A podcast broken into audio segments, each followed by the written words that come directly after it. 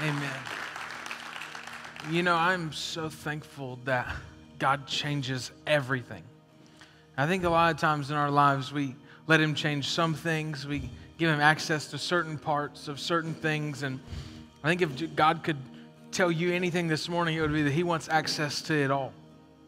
That if you'd give Him the opportunity to step into the middle of every area of your life, He could bring change in ways that you never thought were possible. So I'm going to pray for us, pray over us as we get ready to open God's Word together, that God would illuminate those areas of your heart that might be withheld from Him, that you would grow in your relationship.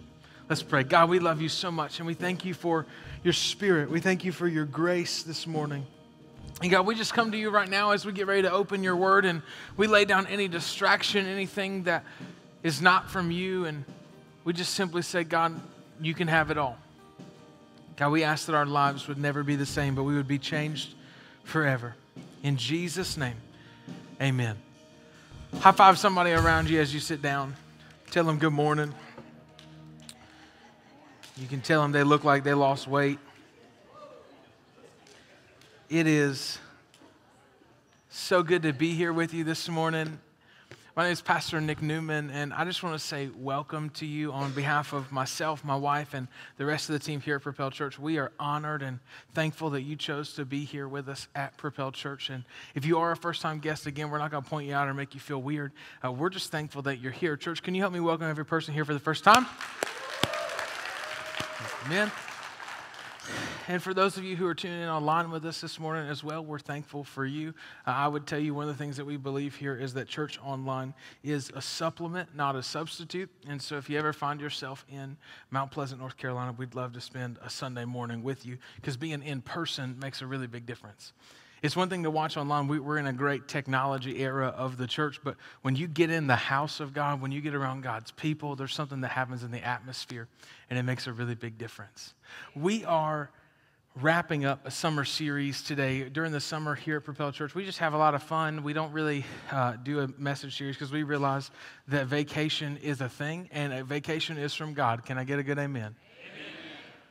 So we let you travel and you do all that stuff. And, and so we don't want to bind you with a message series. So we keep it all standalone weekends. But now we're wrapping that up because next week we kick off 21 days of prayer, which is a staple for us as a church. We believe in the power of prayer. We believe that when we pray, God moves in ways that we didn't think were possible. And so uh, we do it twice a year. We do it once in January and once in August. I'll give you some more information about that later on. But as I was thinking about what to do this morning, was thinking about what do you teach on on the last week of summer? The thing that God kept bringing back to my mind was, was money. Now, here's what I know about money. Whenever you start talking about money in the church, people get a little bit uncomfortable, a little uptight. So I want you to do me a favor take a deep breath and let it out. We're going to talk about money. We're not doing a special offering or anything like that today. We just want to teach you uh, God's perspective on money. And as I was thinking about it, it took me back to a story of when I was 16 years old. I started working at Zaxby's. Anybody love Zaxby's? Come on. Yeah, some fried white cheddar bites are from the Lord in Jesus' name. So I love me some Zaxby's. I started there as a dishwasher. You can ask my wife, I hate washing dishes. And so I came to my manager about a month into working at Zaxby's, and I said, Hey, look, um, I've got a proposal for you. Um, I feel like my gifts are best suited not in dishwashing. I feel like I could really add some value to your kitchen, and if you'll let me, I think I, I, could be a good benefit out there. So he said, okay. And so I transitioned out of being a dishwasher and I moved to the kitchen. And the way I'm wired, I naturally like to look at an organization and figure out how to work my way through it. So I started just working in the kitchen, and a couple weeks later, I knew how to run the kitchen. So I started running the kitchen, and then there was a communication problem between the front of house and the back of house really they just hated each other, right? Anytime something would get wrong, they would blame each other and it would cause all this panic. So I approached my manager again, 16 years old, and I go, hey, look, I just feel like my gifts, you know? I feel like uh, what I could do is I, if you give me the ability, I know how to run the back of house, that's great. But if you let me learn the front of house, then I can get to the front of house. I know how the back of house works. I can figure out how to fix the communication issues that we're having. He says, Sounds like a good idea. In two weeks from now, we'll train you on how to do the front of house stuff. So I'm like, perfect. The next night, um, three people called in sick. And so he looked at me, he handed me a headset, he smiled and said, Good luck. so I take the headset, I put it on, and the first time I had the opportunity to figure out how the headset worked was for the first order that I took. I'm standing there taking this order and I'm looking at this touchscreen, which the only thing I've done is, is I know how to clock in and I know how to clock out on. And now I'm punching in orders and I'm doing this. And one of the things that I realized in that moment was I had been entrusted with all of this responsibility, but I had no clue how to use it. I had no clue how to steward it in the way that my manager would want me to. And, and I think a lot of times when it comes to our money, we're in the same boat. We find out that God's entrusted us with money or He's blessed us with all these resources. We just go, man, I don't know what to do with it. Like, I hear these words about tithes and I hear this word offering, and then I, I know that the, the, uh, the buckets that are in the back, those are for the offering, but really it's tithe, and it gets really confusing. And so we don't know what to do with God's money. When we don't know what to do with God's money, we end up doing whatever we think is best. And sometimes, in our best efforts to do what we think is right, we actually are misled. So I want to go to Matthew chapter 25 with you this morning and open up God's word because I think it's in God's word that you and I find the truth that we need to overcome uh, not knowing what to do. So Jesus kicks it off in Matthew chapter 25, verse 14, and he says, For the kingdom of heaven is like a man who is traveling from a far country Whenever you look in Scripture and see this phrase, for the kingdom of heaven is like, you need to know that what Jesus is doing is he's trying to paint a picture for people who don't understand how things work in God's economy. So if you ever felt like, man, I just don't understand this God stuff, the good news is that's exactly who Jesus is talking to. He's like, You don't understand how finances work, so let me give you an illustration. Let me paint you a picture. For the kingdom of heaven is like a man traveling to a far country who called his own servants and delivered his goods to them. And to one he gave five talents, and to another he gave another one, and then and, and to another he gave two, and then to another one, each according to his own ability. And immediately he went on a journey. First thing that I have for you this morning, if you're taking notes, is we are entrusted with money according to our ability to steward it. We are entrusted with money according to our ability to steward it. So he comes and he's saying, Here's what the kingdom of heaven is like God has resources. And he comes to you and he gives you and I money. Some of you, he gives you five, some of you, he gives you two, and some of you, he gives you one. Now, you can be incredibly angry, you can be frustrated, but it doesn't take you and I a lot to look at the economy and realize the way things work in the area of finances is not based on fairness. And I wonder if the reason why God hasn't given you more money is because he knows you can't currently steward what you have now. Because he says that the what you and I are entrusted with is according to our own ability. So he entrusts them with money, what he knew was their ability, but he still gives them the opportunity to do something with it. You and I have been entrusted with resources by God. Jesus, in other passages of Scripture, will say that we've been given time, talent, and treasure. So God has entrusted each of us with time. He's entrusted you and I. We don't have an infinite amount of time. We don't even know if tomorrow is promised to us. Paul says that life is but a vapor. It's here one day and it's gone the next. Time is something that God has entrusted with us. And, and, and I think time is something that we overlook most of the time. it's one of the reasons why I hate when people show up late to stuff. Like, I'll just give you a pet peeve of mine. Like, if, if you and I are meeting together and you show up late, I automatically think you're disrespectful. Yeah. And, and here's why time is the only thing you can take from somebody that they can never get back. So it matters what you do with your time. God's entrusted us with time. Second thing, God's entrusted us with talent. There's gifts and things that God has placed inside you that are connected to your purpose. There's abilities, the thoughts that you have, the ways that you're wired were not given to you just to glorify and honor yourself. They were given to you by God to glorify God. Now, I consider everything that I have on loan from God. He's the one that owns it but He's entrusting me to do something with it. Your treasure, your resources are the same way. The money, what Scripture teaches us is that everything comes from God. So all of my money, do you work for it? Yes, but it's not for you. You've worked for it, you've earned it, you make a living, but everything comes from God. And we're entrusted with money according to our ability to steward it. He goes on in verse 16 and he says, Then he who had received the five talents went and traded with them and made another five. And likewise, he who had received two gained two more also. So, a talent, if, you, if you're looking for a numerical term in this passage of scripture, a talent would translate to about uh, $30,000, 30,000 US dollars. So to one man, he entrusted $150,000. Come on, how many y'all would be like, I would love to be that man? to another, he entrusts him with $60,000, and to one, he entrusts him with $30,000. So we get to this part of the story, and it says that the man invested. So uh, God actually cares about what you do with the money you've been given. Investing is not something that we just created in America. Investing is a biblical principle. He says he, he had 150,000 and rather than just sitting on it, he did something with it. And that 150,000 turned into 300,000. That's a really good day. he goes on to say that the man who had two received two more. So the man turned 60,000 into 120,000. That's a really good day. But he who had received one he went and dug a hole in the ground and he hid the Lord's money. After a long time, the Lord called those servants and they came to settle accounts with them. The man who had received five bags of gold brought the other five, and Master, he said, You entrusted me with five bags of gold. See, I have gained five more. Second thing, if you're taking notes, is that one day we will, settle, will stand before God to settle accounts. So he says, here's what the kingdom of heaven is like. It's like a guy who has some money and he goes and he entrusts it with his servant, but make no mistake, one day he's going to come back and settle accounts with the people who he's entrusted his resources with. I, don't really have to like that. it's part of truth. It, it says that he's entrusting them, but then he comes back to settle accounts. And one day, each and every single one of us in this room will stand before God. And he'll ask us two questions one about salvation and one about stewardship.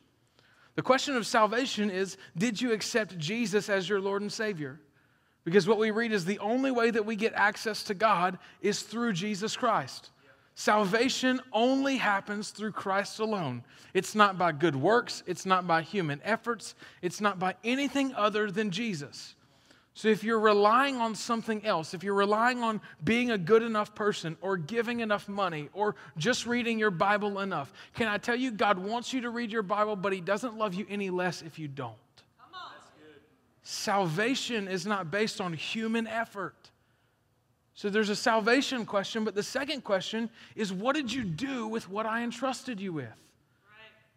One passage of scripture tells us that when, when we stand before God, everything that we've done with our lives will be refined with fire, and the things that last will determine the blessing we receive on the other side of eternity. That you and I aren't living our lives to store up just treasures on earth, but we're making an investment into the kingdom of God that pays dividends on the other side of eternity.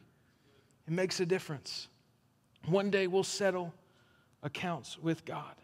So there's one man who goes and he invests his 150,000 and he turns it into 300,000 and the other one turns 60,000 into 120. That's a great return. I believe that God cares about what we do with the resources we have. This is past money. I mean, you have other things outside of just money. You have time, you have talents that God's blessed you with. For, for some of you, you're business owners, and you'll have to give an account to God for how you stewarded the business that He entrusted you to oversee. Continues on in verse 23, and so the Lord said to him, Those who, he's talking to the man who did five talents and the man who did two talents. Well done, good and faithful servant. You've been faithful over a few things. I will make you a ruler over many things. Now enter into the joy of your Lord. What's really interesting about this phrase, well done, good and faithful servant, is we see it another time in Scripture as well.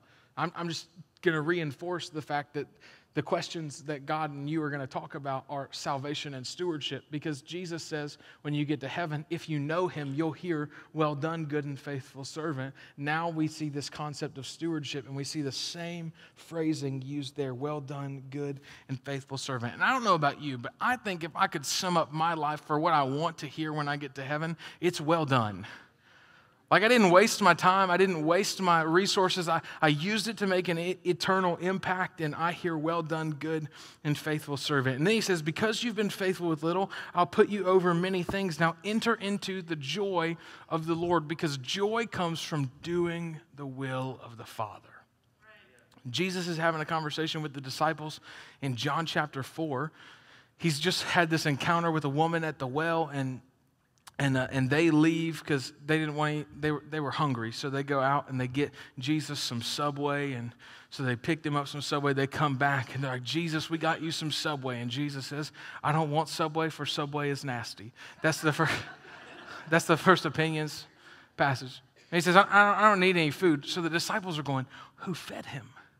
He says I, I, don't, I don't need your food. My nourishment comes from doing the will of the father so maybe the reason why you lack fulfillment in your life is because you're not doing God's will. Maybe the reason why there's this longing and this hunger and this desire for, for something better and something greater is because you haven't yet tapped into the will of God. And when you leverage your resources to make a difference in the kingdom, you begin to walk into the joy of the Lord. Matthew verse 25, verse 24 says, Then the man who had received one bag of gold came. He said, Master, I knew that you were a hard man, harvesting where you have not sown, and you gathered seed where you have not scattered. So I was afraid, and I went out and hid your money, hid your gold into the ground. You and I have to be really cautious with the decisions that we make based on fear. Because fear is never a motivator that comes from God. So he's telling us about how the kingdom works, and he's telling us about money, and he's telling us about how we steward and how we, this man, hoards. And he says the reason why he hoarded was because he had fear. He says, I knew who you were. But when we look at the passage of scripture, the only thing we know is that there's a man, a master, who chooses to give his servants money and then leave town. I don't know about you, but I see that as generosity. Because when I leave town, I don't leave my money with people. I take my money with me. He says, This is what we know about the master. The master is generous. The master is, is uh, at least caring and compassionate enough to leave them with some money. You don't have to give servants money, but he chooses to give servants money. And as he trusts them with resources, he comes back and he says, I knew that you were like this, so I was afraid. But that's not how fear works. See, fear causes you and I to think things about God that are not of God. So when he has fear about who God is, he, who the master is, he looks back and makes decisions based on fear that don't line up with the character that we know about the master. And how often do you and I do that? Do we look at our finances and we look at our resources, we look at things like our, our checkbook, and we get so afraid that we don't know if we're going to make it that rather than trusting God with our finances, we just hold on to it. So he held on. In fact, you could even propose through this passage of scripture that he did an okay job because he didn't waste the money. He didn't go buy out and he had $30,000 and he didn't spend a dime of it. How hard would that be for most of us? he didn't treat yourself or none of that. I mean, he is there $30,000. The master comes back. He gives him back the $30,000. He says, Because I was afraid. So here, here's what belongs to you. And the master said, You wicked and lazy servant. And when I read that passage of scripture, I, I don't like that word. It kind of hurts a little bit. Because I know that there's been areas in my finances, I know that there's been areas of my life where rather than stewarding and investing the things of God, I've just held on to them. And Jesus is saying, This is what the kingdom's like. You knew I harvested where I have not sown, and I gathered where I didn't scatter seed. Well, man, you should have put my money in the bank so that when I returned, I would have at least received it back with interest. The third thing that I have for you this morning is that God cares more about your stewardship than he does your faithfulness. So, in this passage of scripture, by all accounts, this man was faithful with what he had been given. He maintained it, he stayed the course, he didn't touch it. But when the king came back to get an account for what he had done, and he gave him his one, he said, You wicked and lazy servant. some of us are just hoarding the things that God has given us. Like, like for example, if you're here and, and this is a place that you call home and, and you're not using your gifts and your talents to serve others, you're holding on to the things of God. And one day, you're going to stand before God and give an account for that. God wants you to steward the things that He's given you. God wants you to leverage the gifts, the talents, the money, and the resources to make a difference. Settling for just hoarding is not enough in the eyes of God. He desires you and I to be good stewards of it. So, investing typically happens in two ways through the local church. It, it, it, it's in conversations about tithes and in conversations about offerings. So let me talk to you about tithing for a second. I told you we're not taking up a special offering or anything like that. I really believe in tithing. Tithing means 10%. In fact, if you look at the Bible, there's 10% of the Bible is actually all about money. It's not by accident, it's intentional. God cares about the principle of tithe, but tithing is way more than just a 10% principle, it's a first fruits principle. It's trusting God with my first, knowing that He's able and capable to, to take care of the rest. And we believe that the tithe goes to the local church. It's 10% of my income to the local church. Malachi talks about the storehouse. Here's why it matters that you give it to the local church and not just any organization. A lot of times, what we do is we go, okay, I'm faithful and I'm tithing, but we list out five or seven different organizations that, that we like, and we go, that's where my tithe goes. If you determine where your tithe goes, you're still the one in control of your money. God's not. If I list out, I'm going to give it to this place and this place and this place and this place, I'm still in control. If you're watching online and you have a home church, your tithe goes to your home church. Right. Uh, we, we don't need your money. God wants you to live out a biblical principle, and tithing goes to the local church. And it's not just to the local church, you give through the local church because it's God's money.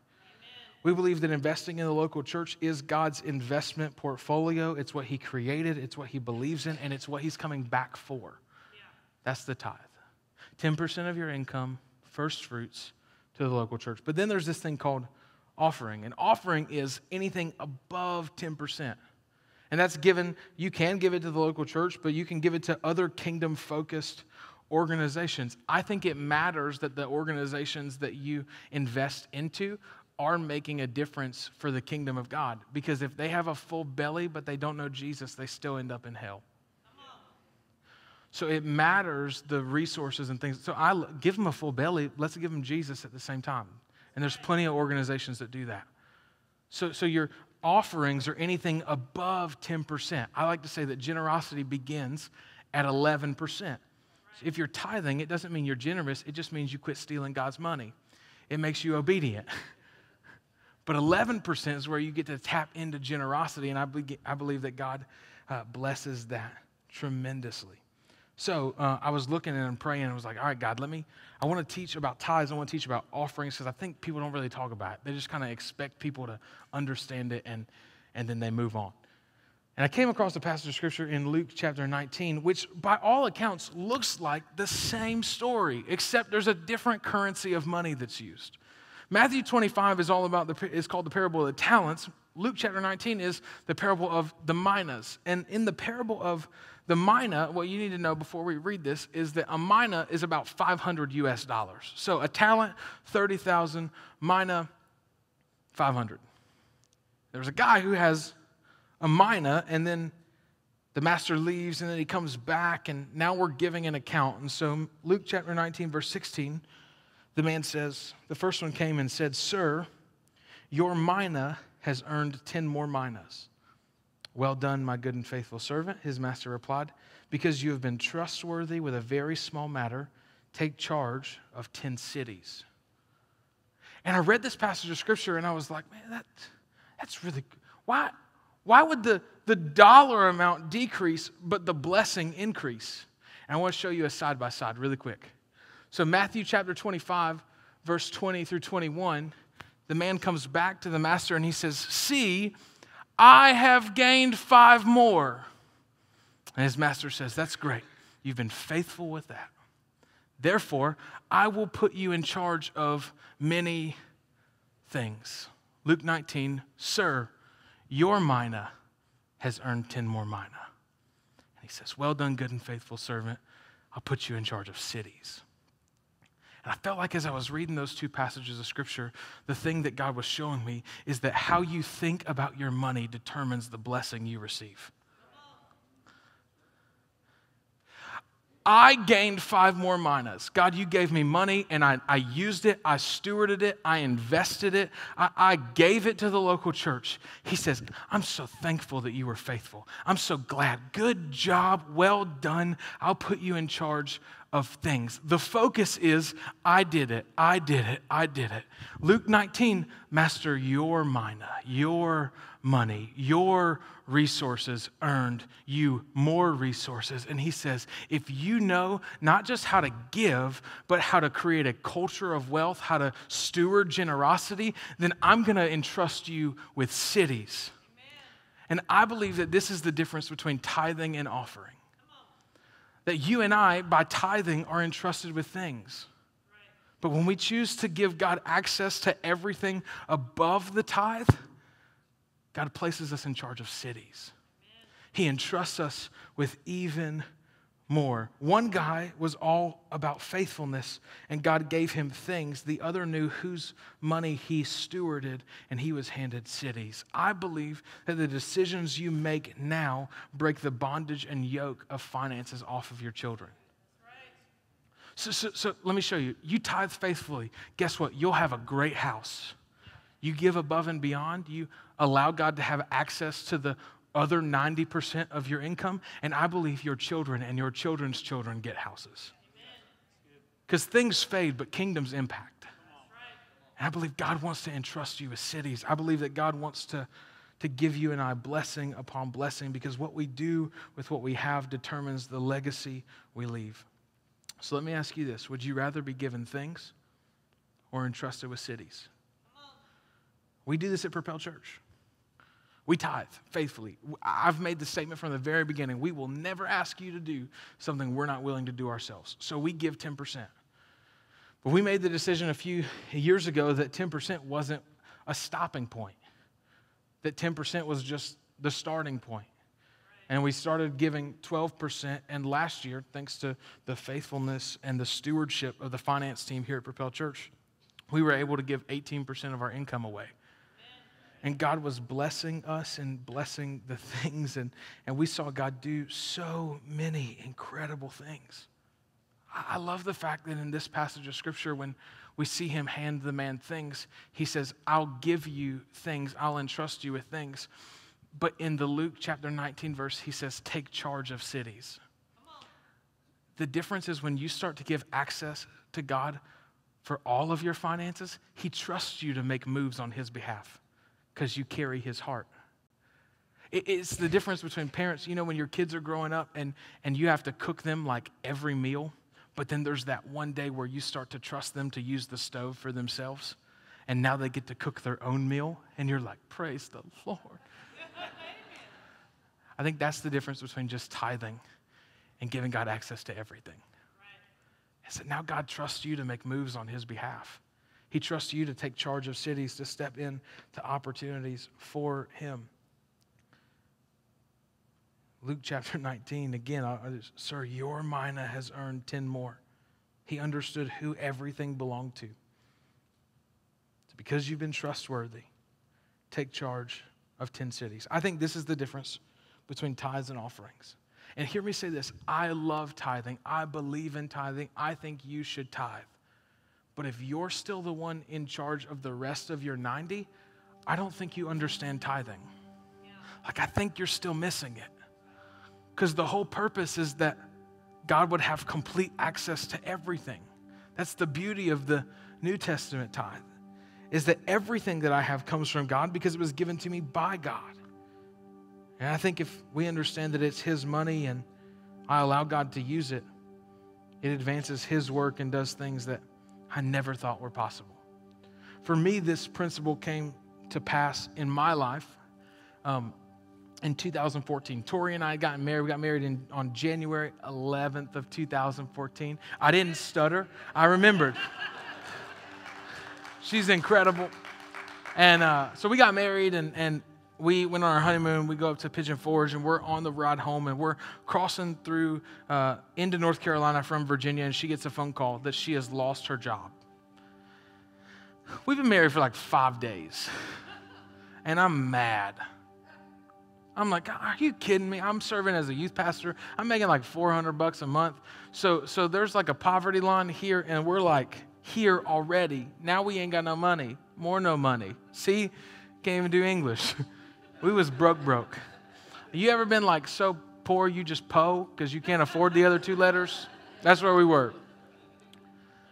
So I'm asking God, what do you want me to do? What do you want me to do? And I'm thinking He's going to give me a business idea. He's going to give me a, a new opportunity to step into, and, and then this income's going to be made up, and I'm going to be able to work my way out of it. That's perfect. He says, don't quit giving. That was all I got. I thought to myself, man, I, I, don't, I don't really like that word at all. But Tori and I talked about it, and we said, okay, like this is this is a year of faith. This is a year where we're trusting God for the impossible. And so we started, we were already tithing, but we just gave God complete access to our finances. And I want to tell you, it wasn't always easy. I was standing in line at Walmart one time, and there was a lady in, in front of me, and I felt like the Lord had said, Hey, I want you to buy her groceries and I was really hoping he was talking about the lady that was in front of her because hers was like $5 and the next lady's was like 120 She's a full cart. She's rolling up, and I'm like, I'm not gonna buy. Her. I'm not gonna buy her groceries. I'm just telling you. I'm just telling. You. I'm not. I'm not gonna do it. I feel, like, I feel like he's saying buy her groceries. I'm like, I'm not. Gonna, I'm not gonna buy her groceries. So I wait, I'm arguing with the Lord. She swipes her first debit card, and it gets declined. I say, I'm still not gonna buy her groceries.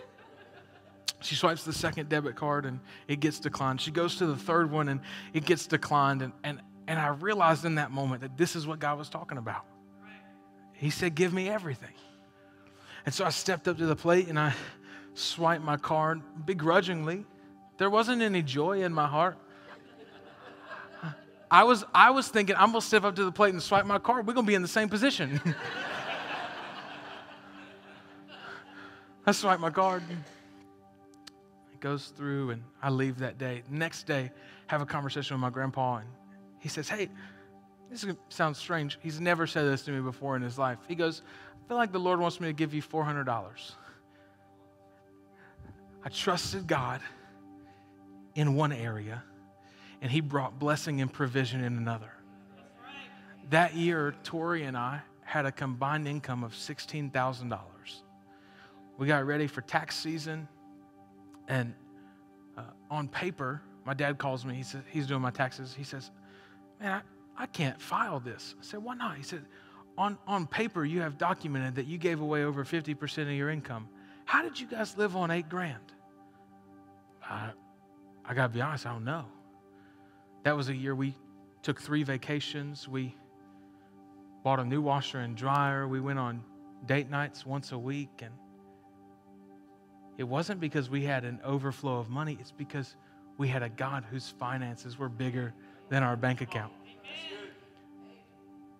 And the next year, after that whole year of chaos and figuring out finances, 2014, 2015, Tori and I plant Propel Church. I think God had entrusted us with some things, but because we were willing to be obedient and give Him everything, I think He entrusted us with the city. Because to date, over 600 people have made decisions for Jesus Christ, thanks to Propel Church.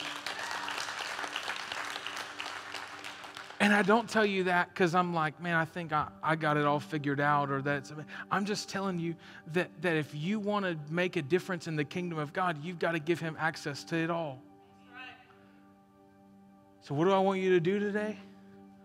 Allow God to have complete control over what He's entrusted you with. For some of you, this is the area of finances.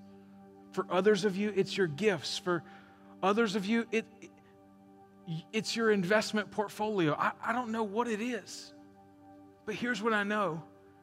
If you allow God to start using what you have to advance His kingdom, it comes back tenfold. It multiplies and advances His mission, and the blessing and favor of God overflows your life. Let's pray together. God, we love you so much. And Lord, we thank you for the opportunity to, just open your word today and unpack some biblical truth. We believe that as we trust you financially, that things begin to change in uh, the atmosphere of our life. So, Lord, I pray for those people right now who have been withholding some finances, withholding resources, withholding the gifts and talents. Lord, I pray, pray they surrender everything. I pray that the decisions today that we make would impact the future cities that you're going to call us to plant churches in. I thank you, Lord, that your desire is to entrust us with cities. So, Lord, we pray in advance for the people of Mount Pleasant, knowing that you're still at work in this place. We pray for the city of Locust, believing that thousands of people will come to know you. We pray for Richfield. We pray for Midland. We pray for Concord. We pray for Albemarle. We pray for Harrisburg, believing that as you entrust your people with cities, not even the gates of hell can prevail against the local church. Pray, God, that you'd flood us with confidence and peace. Even when we have fears and we don't know how to trust you or take that next step, we would know you're a God who owns a cattle on a thousand hills. You're a God who has unlimited resources and is able to financially take care of us in whatever ways you see fit. We love you and we trust you. And there's some of you here today who we talk about God not having control of your finances, but the truth is, God doesn't even have control of your life. And you've been trying to figure out every way to make this thing work. And, and if you're anything like me, you've realized that, man, if you're the one that's in control of your own life, you do a pretty good job of messing it up. But maybe today's the day where you surrender control of your life. Generosity isn't just a, a money term. Generosity is what is on the heart of God. John 3:16, for God so loved the world that he gave. He was willing to bankrupt heaven on your behalf and my behalf so that Jesus could come, live on this earth a sinless life, die in our place so that we could have new life in him. Today there's an opportunity for you to respond to Jesus, to make him the Lord and Savior of your life. So if you're here today and you say, hey, Pastor, I, I know I'm still the one in control of my life, but I want to surrender my life to God. Or maybe you're saying, hey, I, have walked away from God, but today's the day where I'm, I'm coming back. I don't even know what that looks like right now, but here's the good news for you the invitation is just to follow. You don't have to have it all figured out. You just have to take that one step towards God today, and it can change everything. If that's you in here, would you just boldly lift your hand for a moment? And say, That's me. I see those. See those all around this room, hands are going up. Thank you, Lord. Thank you, Lord. Well, church, we're not going to pray alone. We're all going to pray together. Will you say this loudly with me? Dear Jesus, today I give you my life. I place my hope and trust in you. Thank you for dying in my place so that I can have new life. In Jesus' name, amen. Come on, church, stand to your feet and help me celebrate with those who made decisions this morning. Amen. Amen. We're going to continue to sing a song. It's called Hope Has a Name. And as you sing it out, I just want you to, to thank God for what He did on your behalf through Jesus. Let's worship.